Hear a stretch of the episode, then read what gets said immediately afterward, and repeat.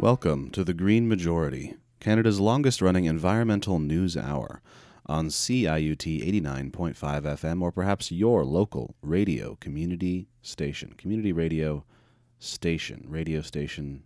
Radio community. And my name is David Franklin Erwin Hostetter. I'm Stephen Christian Erwin Hostetter. And I am Lauren Elizabeth Corlatour. And thanks for joining us this week. So glad you've come back if you're a return listener.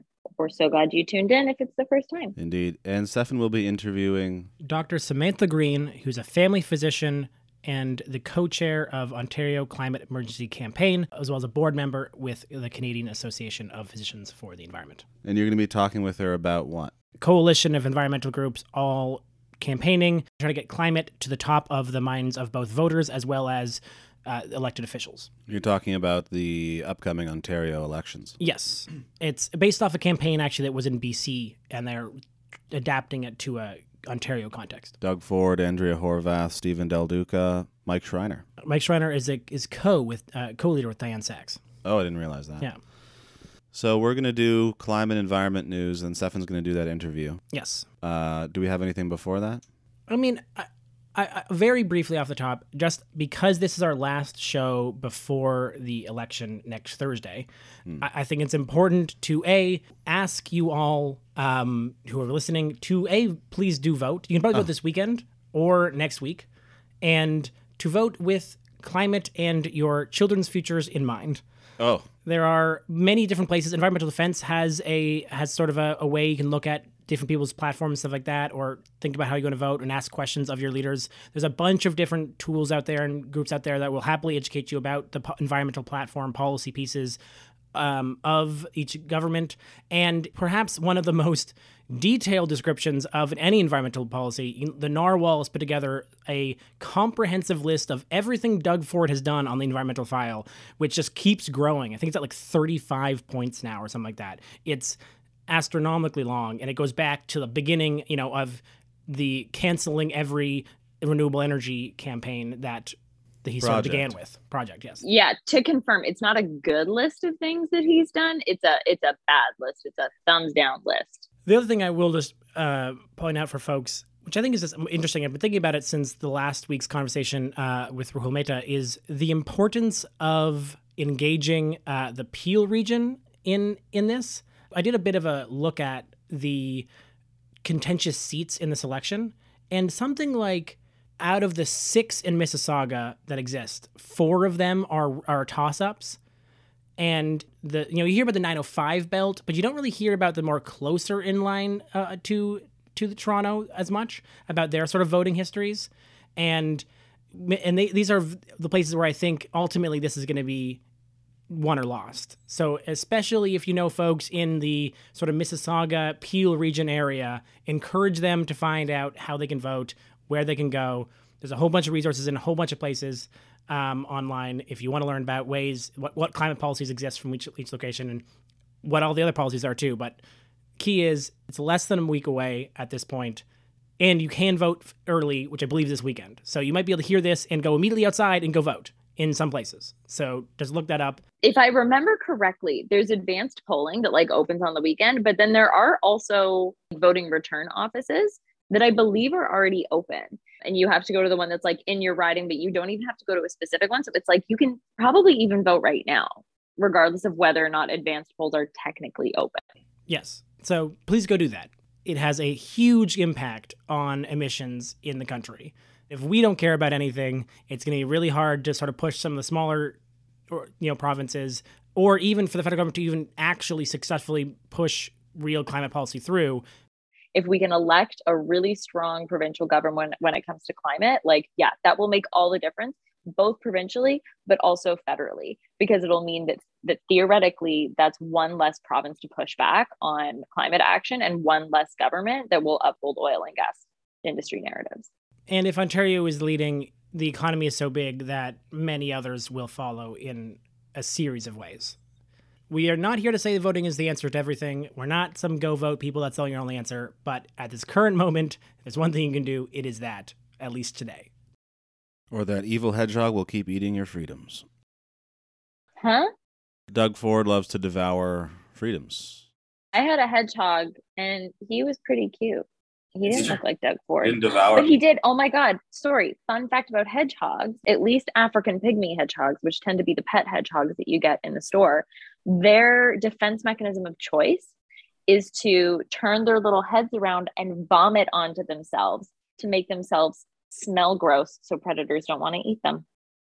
Fun fact about hedgehogs. Only here. It's an incredibly fun fact, yeah. It's an environmental news hour. This is what we're for. Our entire show is plagiarized from naturefacts dot c a.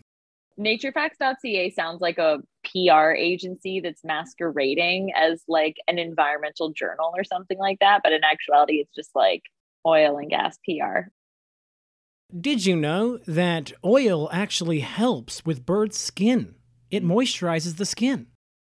Did you know that reclamation projects work every time and are a very effective means of building healthy forests in Canada? All right, so let's do a little bit of environment news here, right? Oh, yeah. All right.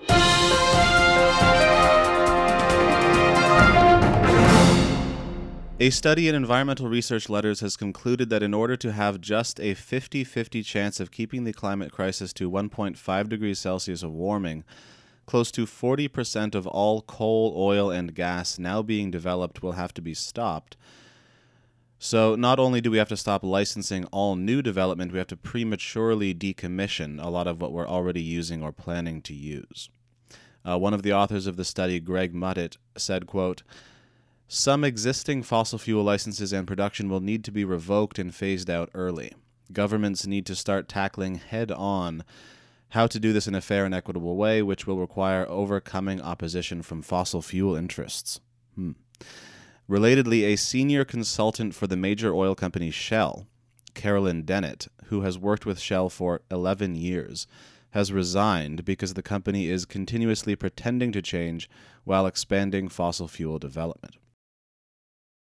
And a new analysis published in Lancet Planetary Health is claiming that pollution is now responsible for a sixth of all deaths worldwide. I know I said that there's one thing you can do today, which is go vote. I have a second thing which you can do maybe this weekend, if you can only do one thing a day, which would be that the G seven uh, is meeting right now. And these are the, you know, seven, not even largest economies, but seven large economies in, in the world. The environment and energy ministers are meeting in Berlin. And one of the big things they're talking about there is public finance, which is on the agenda. What do you mean by public finance? Way that the government spends its money to finance things. And this is particularly important because if you remember our reporting from COP, uh, one of their big agreements there, or suggestions there, was to end pu- international public finance for fossil fuels by the end of this year. And so if you're going to make progress on that, this is a moment where doubling down on that is happening. And six of the seven G seven nations have already signed on to that agreement. Only Japan has not.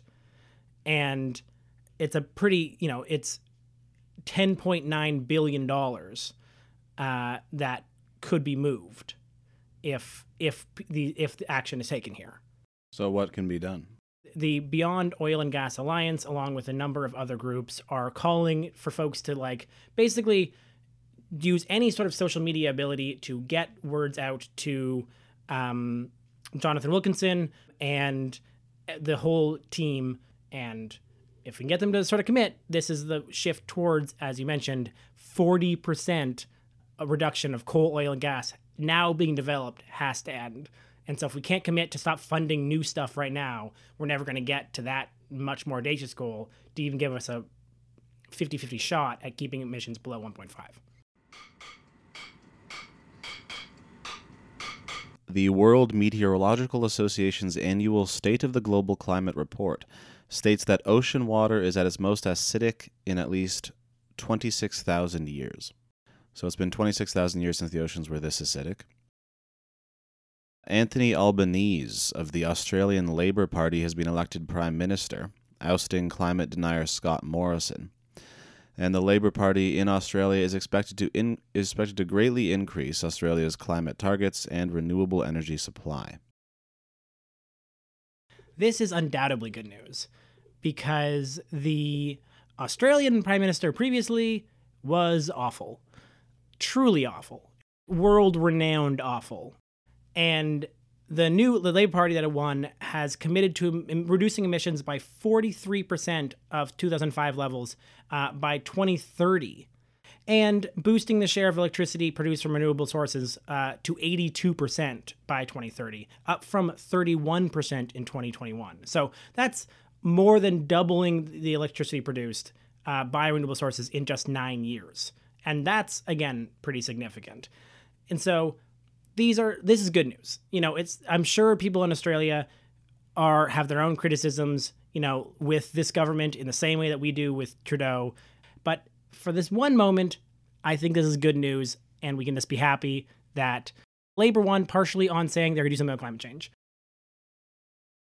Moving on. The Philippines Commission on Human Rights has concluded that fossil fuel companies can be held liable for human rights violations, as the biggest fossil fuel corporations have, quote, engaged in willful obfuscation and, and obstruction to prevent meaningful climate action. Around forty people recently occupied Cambridge University's B P Institute to demand that the university stop partnering with fossil fuel companies to do research.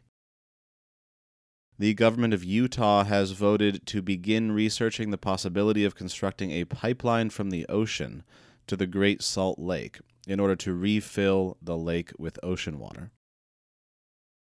A wildfire has been burning in New Mexico for almost two months and is the largest in the state's history. The racist supermarket shooter in Buffalo used eco-fascist rhetoric in his manifesto, arguing that immigration and urbanization are responsible for environmental destruction.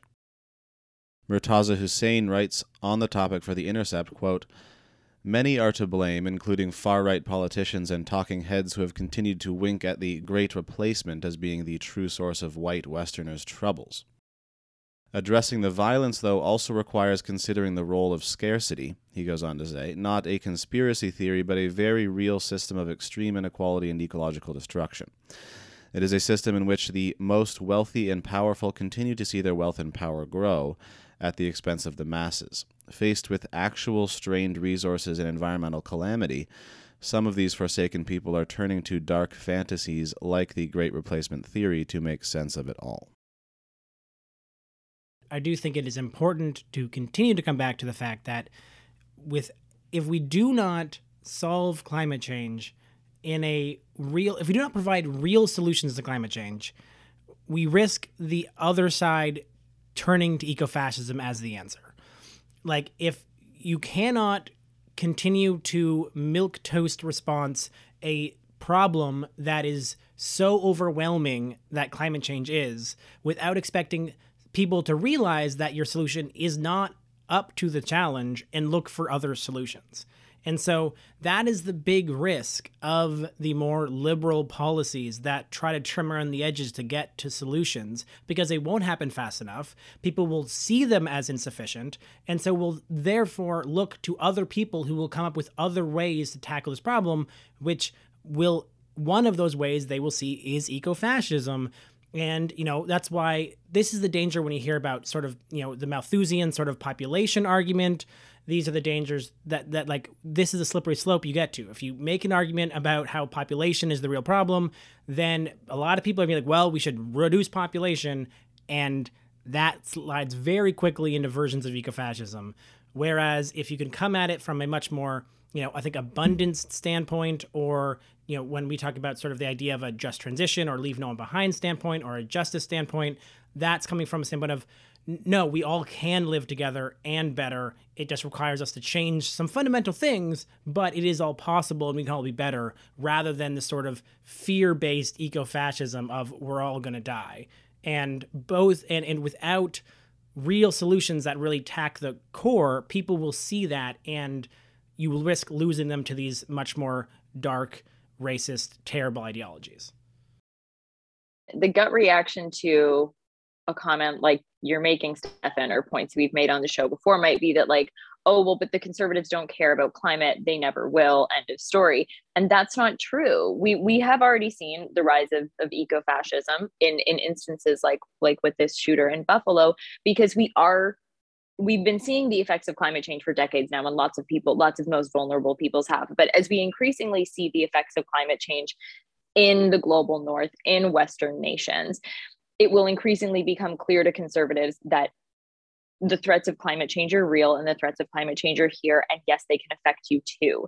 So like, yeah, if we don't tackle climate change, and we don't tackle it soon, and we don't tackle it via a justice-based lens, you can bet in ten, fifteen, twenty years, when like rich people are finally having to give up their homes because forest fires really have come for them and sea levels really are rising, and your big fancy house on a cliff next to the sea is falling into the ocean because of like rampant erosion, because our ecosystems are um, messed. Sometimes I struggle not to swear. Like, yes, that is that that will beget radical ecofascism that will come at the risk of Black and Brown and Indigenous lives and poor folks and women and queer folks. So like, there's so many reasons we got to get our butt in gear, but like fear of ecofascism is a very real fear of ecofascism and the threats that it poses to us is a very legitimate reason to want to get your butt in gear. And it's also a reason to like lean into leftist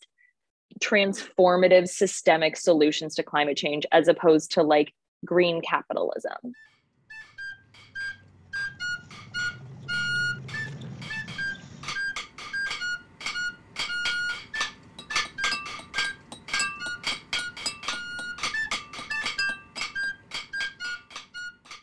seventeen states in the U S are suing the E P A for allowing California to set tougher emissions standards than what is nationally mandated. So the absurd argument they're making is that states have equal sovereignty. And so if California is allowed to make its emissions standards stronger, then other states should be allowed to make their standards weaker. Here in Canada, Newfoundland and Labrador is now inviting oil companies to bid for the rights to drill on almost one hundred thousand square kilometers of land offshore. And finally, after close to a decade of testing and development, a floating tidal energy project in the Bay of Fundy has been successfully connected to the grid. It is the first time a project like this has been completed in Canada, and bodes well for the huge potential of tidal energy in Nova Scotia, which uses the power of shifting ocean tides to create hydroelectricity. I, I like how you grouped the last two stories here to be about how Canada is both inviting oil companies to bid um, for the right to pollute more, directly with the fact that we are now very able to do tidal energy. And tidal energy exists all across the world. It's not like this is the first ever. It's a technology that's been around for a while. The opportunity has existed for quite some time. And so it's not like it's super, super new. It's just this is a particular one in uh, in here in Canada. And, you know, it's hard not to sort of see these two stories side by side and be like, so we have the ability to develop tidal energy, which we fully accept exists and is functioning here and around the world.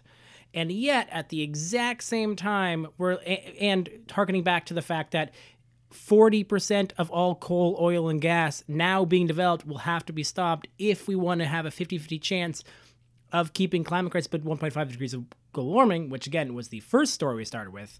Despite that fact, we still want to open up one hundred thousand square kilometers of of water, basically, to be drilled for more oil, despite knowing the realities that exist up there. And despite the G seven coming together right now, being like, maybe we shouldn't support oil exploration overseas, but we still really do want to let oil companies dig off the, you know, coast of Newfoundland.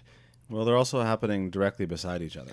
Yeah. The tidal thing and the the drilling. Because yeah. It's in Newfoundland and then Nova Scotia. Exactly. I've been talking with a lot of international colleagues this week, and it's and it's been really interesting because I think a lot of um, uh, a lot of what I see in Global North and Canadian campaigns is a really big focus on supply side organizing. Which, like, yes, that's that's what I that's a lot of what I focus on. It's what we need in the in the Global North. But a lot of Global South colleagues are like, cool, but we do in fact need to couple that with demand side um, solutions because it's folks in developed countries who have to deal with like the resource curses that come along with like lithium mining and stuff like that in order to like to to to foster and, and keep up with with all of um, the renewable energy expansion. Anyway, that's a topic I don't actually have the knowledge to dig into. What I did want to say is um, really glad to hear that there's finally a tidal project up and running out east, because I remember I went to university out east and this was like almost a decade ago now, which is like really hard for me to fathom and come to terms with. But um, I remember like learning about uh, all of the tidal projects when they were in their kind of like prototype phase. And one of the reasons that it's taken so long to get um, tidal energy um, in Atlantic provinces, I'm sure there are a number of reasons and I don't fully understand it. But one of them, as it was explained to me, was that a lot of the companies Um, making bids to build the tech for tidal energy in Atlantic provinces were European-based countries who had up until that point developed really successful tidal projects, but had developed really successful tidal projects in like the Mediterranean, where like the tides are just, no, it's not that they're not strong, but like they're just not nearly as strong as tides out east. And I don't know if you've ever like swum in the Mediterranean versus like swimming on the East Coast, but it's like there's a big temperature difference and there's like a big difference in vibe. And like I remember looking at one of the initial sort of like prototype proposals from like an Italian company or something like that, and they're like, and this can be what your what your tidal turbine looks like, and at the top it can be a deck for sunbathing on. And it's like, clearly you have never been to Halifax, Nova Scotia, or the Bay of Fundy. This is not a space where you want to like lay on top of a tidal turbine and sunbathe. That that's not something that in any that in any case makes sense to do. And what they were finding is that these beautiful European prototypes were being torn apart within like hours of going in the water because they had miscalculated the strength of the tides um, out in the Bay of Fundy. So it's cool that they finally got it right. And they finally like cracked the code and they've made tech that can withstand the pressures and the, yeah, and the strain put on them by, by those strong, strong Fundy tides. Lovely. And now we'll go to another music break and come back with Stefan's interview with Doctor Samantha Green.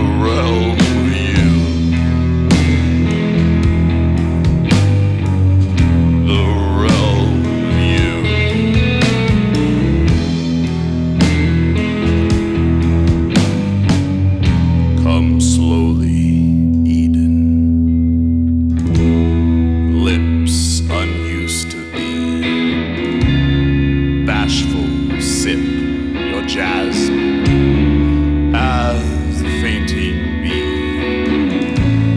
reaching late your flower, a round fragrant call, drinking your nectar, I am lost in all.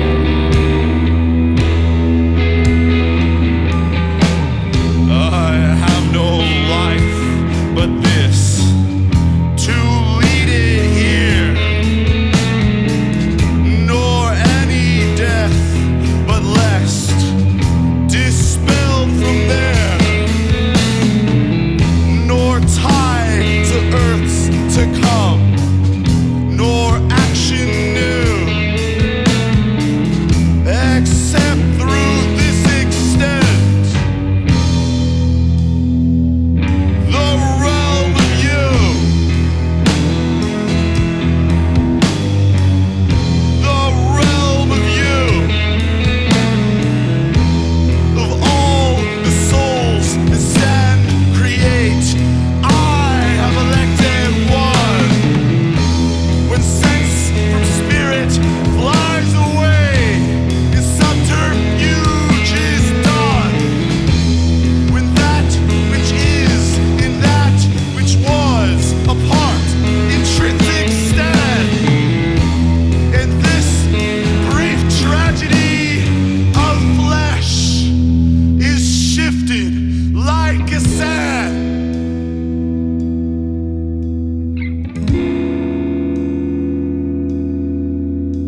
When figures show their royal front,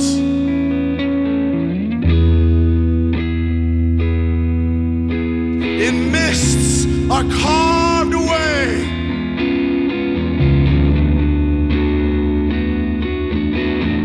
behold the atom I prefer. To all the lists of clay, to all the lists of clay, to all the lists of clay,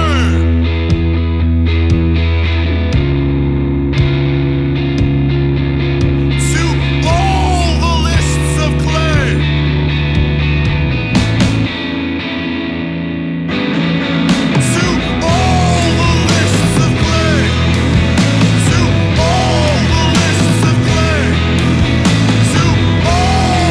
it, nor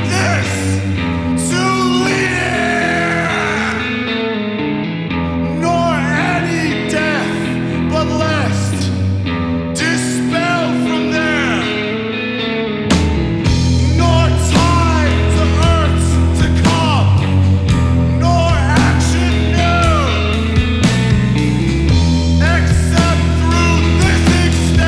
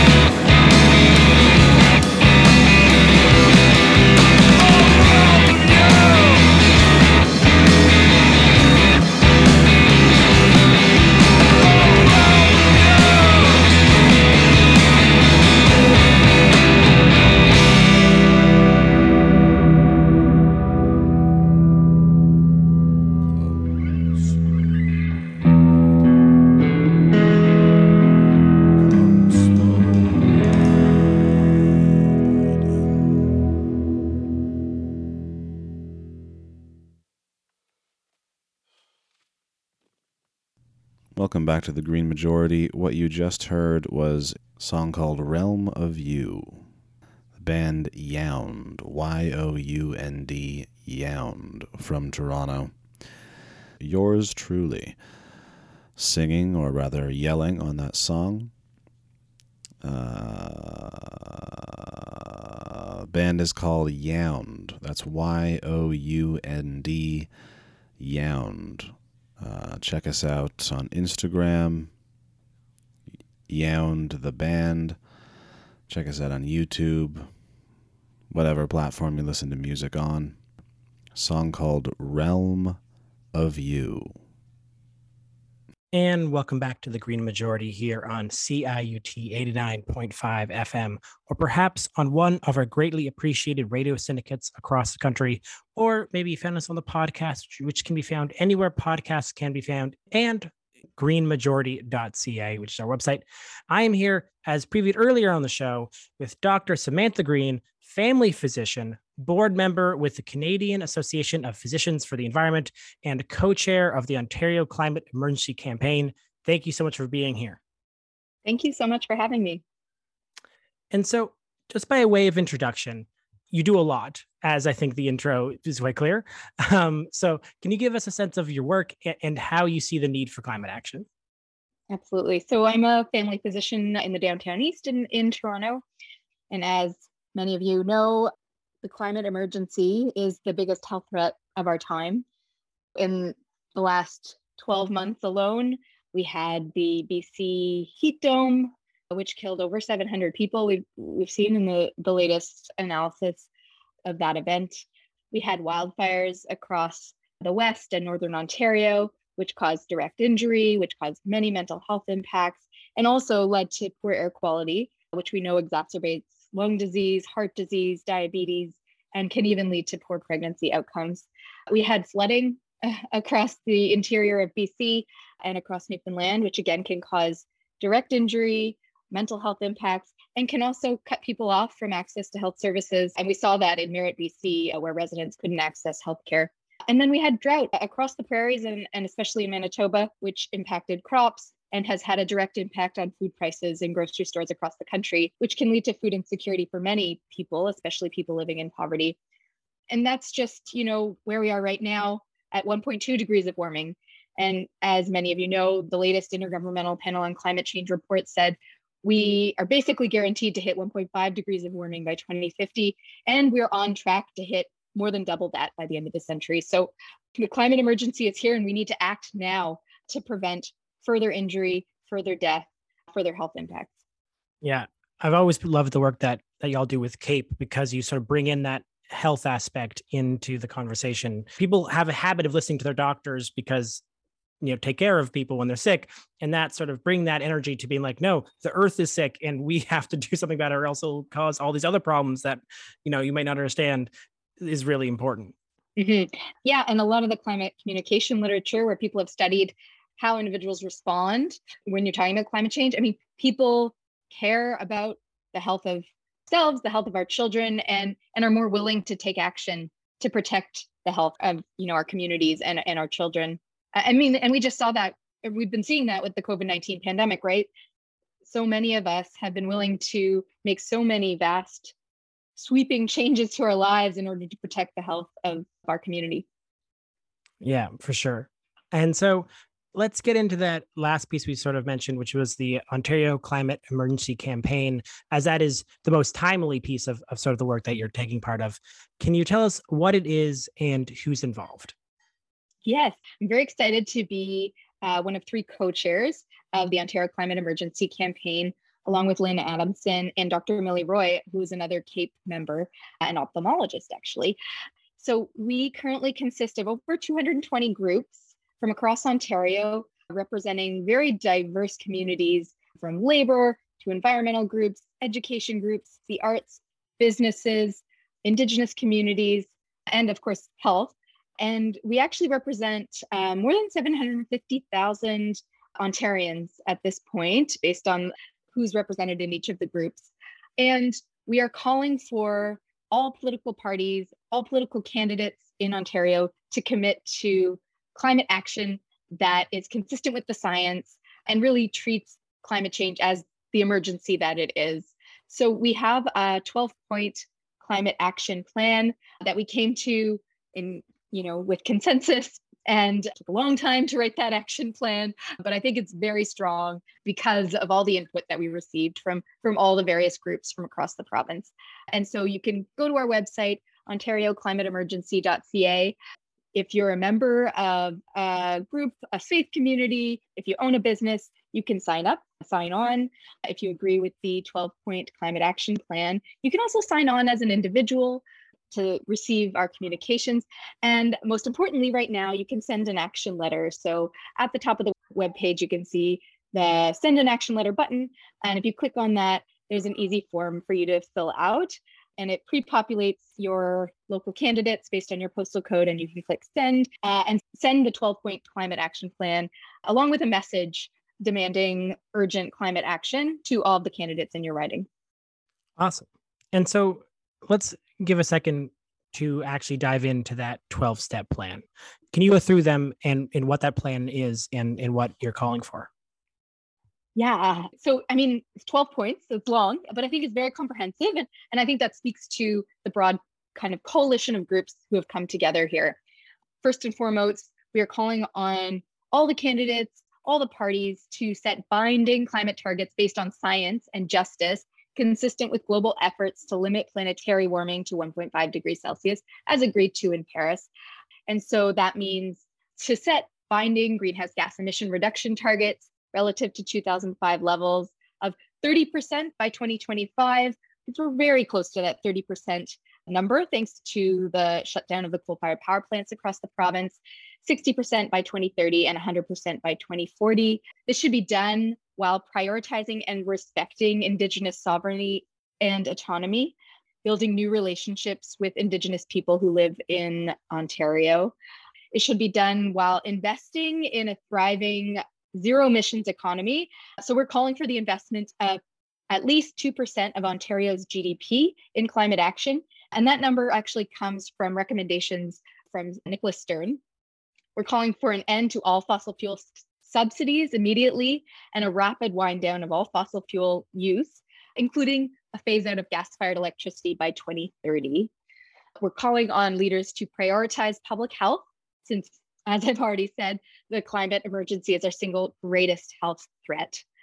And we're calling for an acceleration in the transition to both zero emissions buildings and zero emissions transportation, including the cancellation of any new highway development, such as Highway four thirteen or the Bradford Bypass, mandating zero emissions vehicles by twenty thirty, preventing urban sprawl, and investing in active transportation and public transit. We're calling for an urgent protection of natural biodiversity, including protection of at least thirty percent of natural ecosystems by twenty thirty, including forests, wetlands, green spaces, and fresh water. And then we're calling for an investment in local, organic, regenerative agriculture and plant-rich food systems. And then I think this point is really important. We're calling for all parties to commit to instituting a broad public education campaign. Since we all have the right to know what's at stake, we all have the right to know the truth about the climate and biodiversity crises and their critical impact on human survival. And, and we need this public education campaign in order to mobilize broad community-based support and action. We're calling for the reinstatement of an independent office of the Environmental Commissioner. And then finally, all of these actions must take place while leaving no one behind. So as we make the massive, urgent transformations that we need, we must also ensure a just transition for Indigenous people, for uh, resource-dependent, remote, and marginalized communities, for low-income families, for fossil fuel workers, and, and for all others disproportionately affected by the shift to a low-carbon economy, and also those who are affected by the impacts of climate change. Yeah. So You comprehensive is a is a great word for that, because it you hit the biggest emission locations in power, food systems, transportation, buildings, and then also sort of brings in some of the more cultural pieces of, okay, well, how can we get all those actions? Well, you need to ensure that that we're taking justice first approach. And so this really is quite a cohesive and comprehensive plan that touches everything. You know, it's not only just, okay, here's how climate impacts all these different things, but it's also like, how do we begin to build an understanding and a broad-based support from the populist side to allow this? Because this problem isn't going to get solved from a top-down approach exclusively, and nor is it going to get solved from a bottom-up approach. We sort of need everyone working together. Yeah, exactly. Cool. So let's talk tactics, because, you know, this is a campaign. Before, we sort of talked about how it was intentional to call it a campaign and sort of push for it first as like, it's happening for this time frame. And, you know, maybe things could happen later, but right now where you're all pushing for it up to this election. And so that's obviously a decision itself. But what other tactics are you using? You know, how does uh, the O C E C aim to push for a better outcome for climate action from this election? Great question. So I think what we want to demonstrate to candidates, to political parties, and to the public is that the climate emergency is a problem for everyone, and everyone cares about it, and it, inter- it intersects with, with many other issues. So health, which we know Ontarians think of as very, very important. It intersects with the economy, of course. People may say that climate action is expensive and we're calling for a two percent investment, but climate inaction is even more expensive. And it intersects with justice, with anti-racism work, with Indigenous solidarity work. And, and it matters to people from all sectors. And, and that's what we're trying to demonstrate with this campaign. It matters to businesses. It matters to labor, it matters to faith communities, and it matters to a large swath of health groups as well. And we are bringing this very strong plan that is consistent with treating climate change as an emergency to all parties.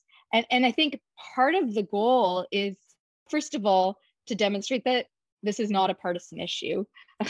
As much as it's treated as a partisan issue, you know, the science is not partisan.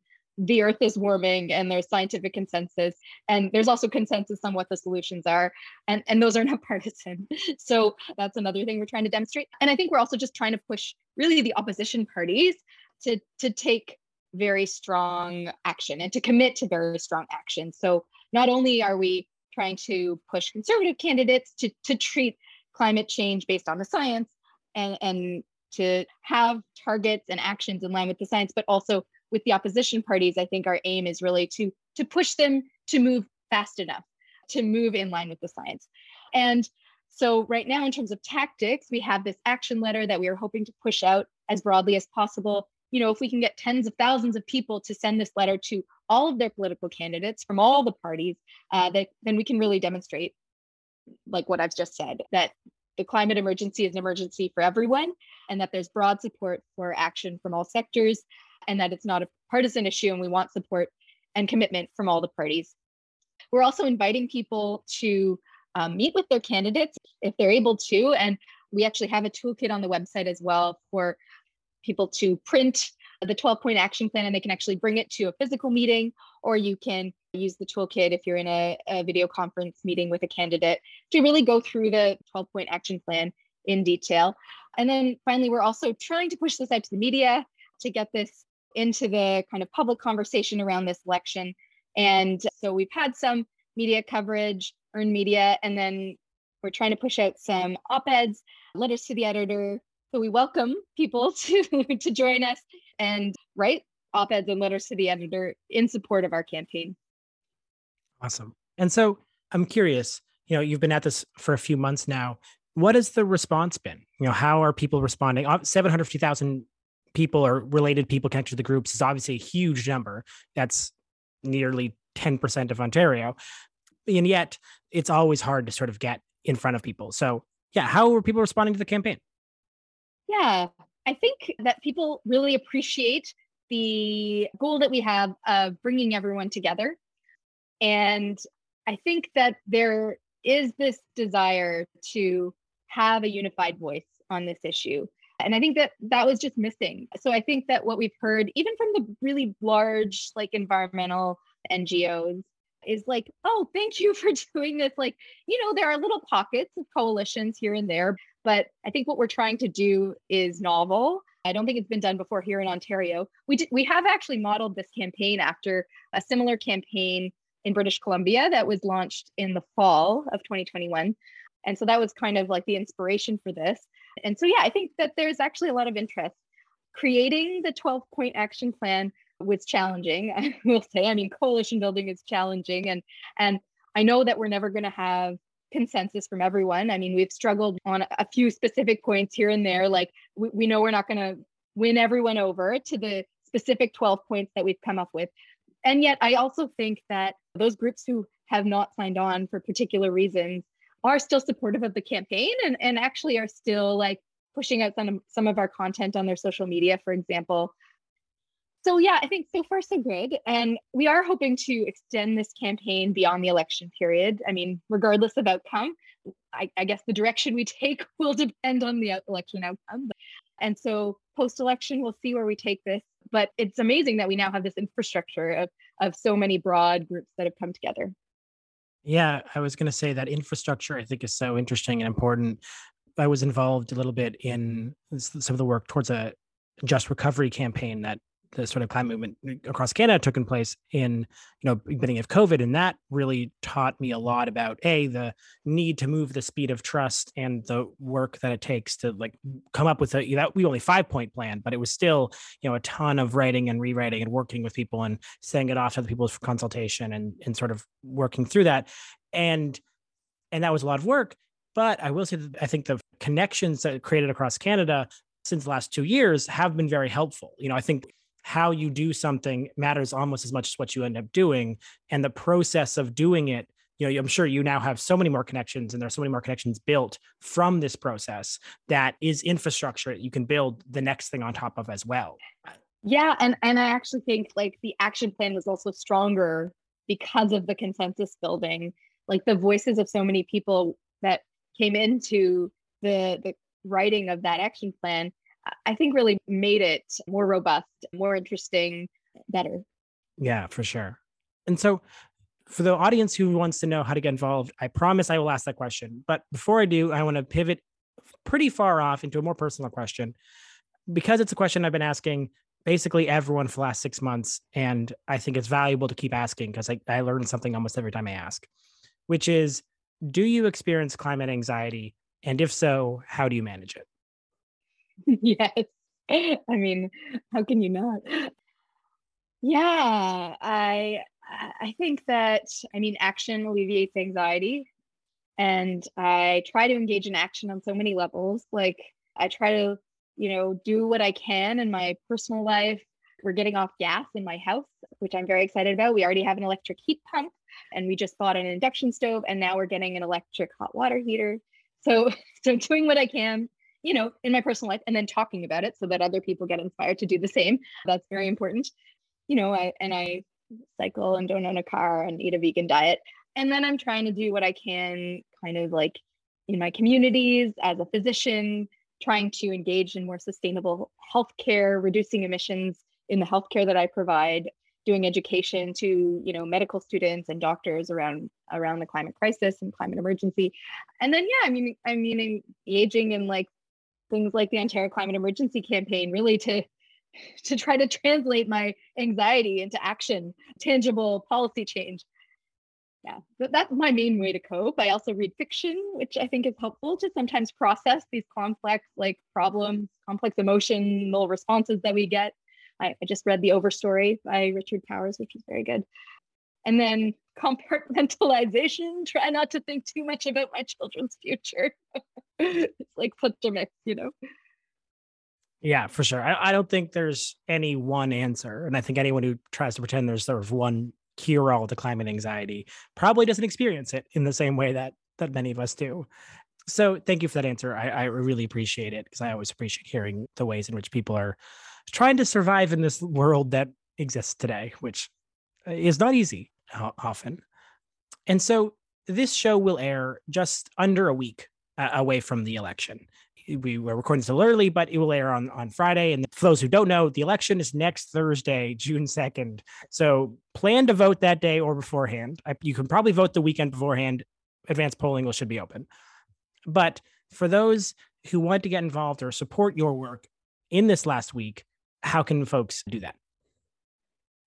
Yes. So, I mean, I think I already kind of mentioned many of the actions that people can take. So please do send an action letter to all your candidates and then, of course, amplify it. So after you send an action letter, there are social media links to share it. Also, like send personal text messages, emails to your mom and your neighbors and your colleagues, not just the usual suspects, uh, because we really do need to get this message out to all candidates in like high volume. And yeah, vote early. I think those are the, the really the main ways that you can amplify our work. And also I mean, if you're interested in getting more involved, there's a volunteer link on our website. So we are definitely looking for more people. And also, as I mentioned, like if you're a member of a faith community, if you own a business, if you're a member of a union or another group, you can still join. You know, we're, we are receiving new signups every day. I think the latest number was two twenty-five, two twenty-five groups. So yeah, absolutely welcoming new, new groups. Wonderful. And lastly, how can folks learn more? You know, what are your Twitter handles and websites and all that sort of stuff? Yeah, so Ontario Climate Emergency dot c a, and our Twitter handle is at O C E Campaign, O C E Campaign, and you can also find us on Facebook and Instagram. Amazing. And so uh, I'm going to give you a last word in half a second. So I'll give you a second to prepare just to speak whatever you think you would like the general Canadian to know. We are broadcast across Canada through syndications over the next next week. So any thought you might have. But before I do, I just want to thank you so much, Doctor Samantha Green, family physician, board member with the Canadian Association of Physicians for the Environment, co-chair of the Ontario Climate Emergency Campaign. Thank you so much. And yeah, any last words? Yes. So climate emergency is a health emergency, and we need to communicate that to our communities. So our family, our friends, our neighbors, our political representatives, our political candidates.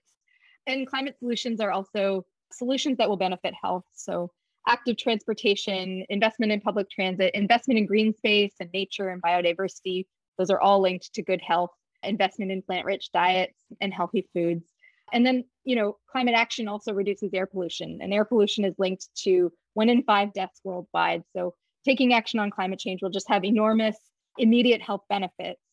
And if we can get that message out that, you know, this is a, a problem that is devastating for the health of our communities, our children, our families, and the solutions are there and we just need to take action, then, then I think we can have a big impact.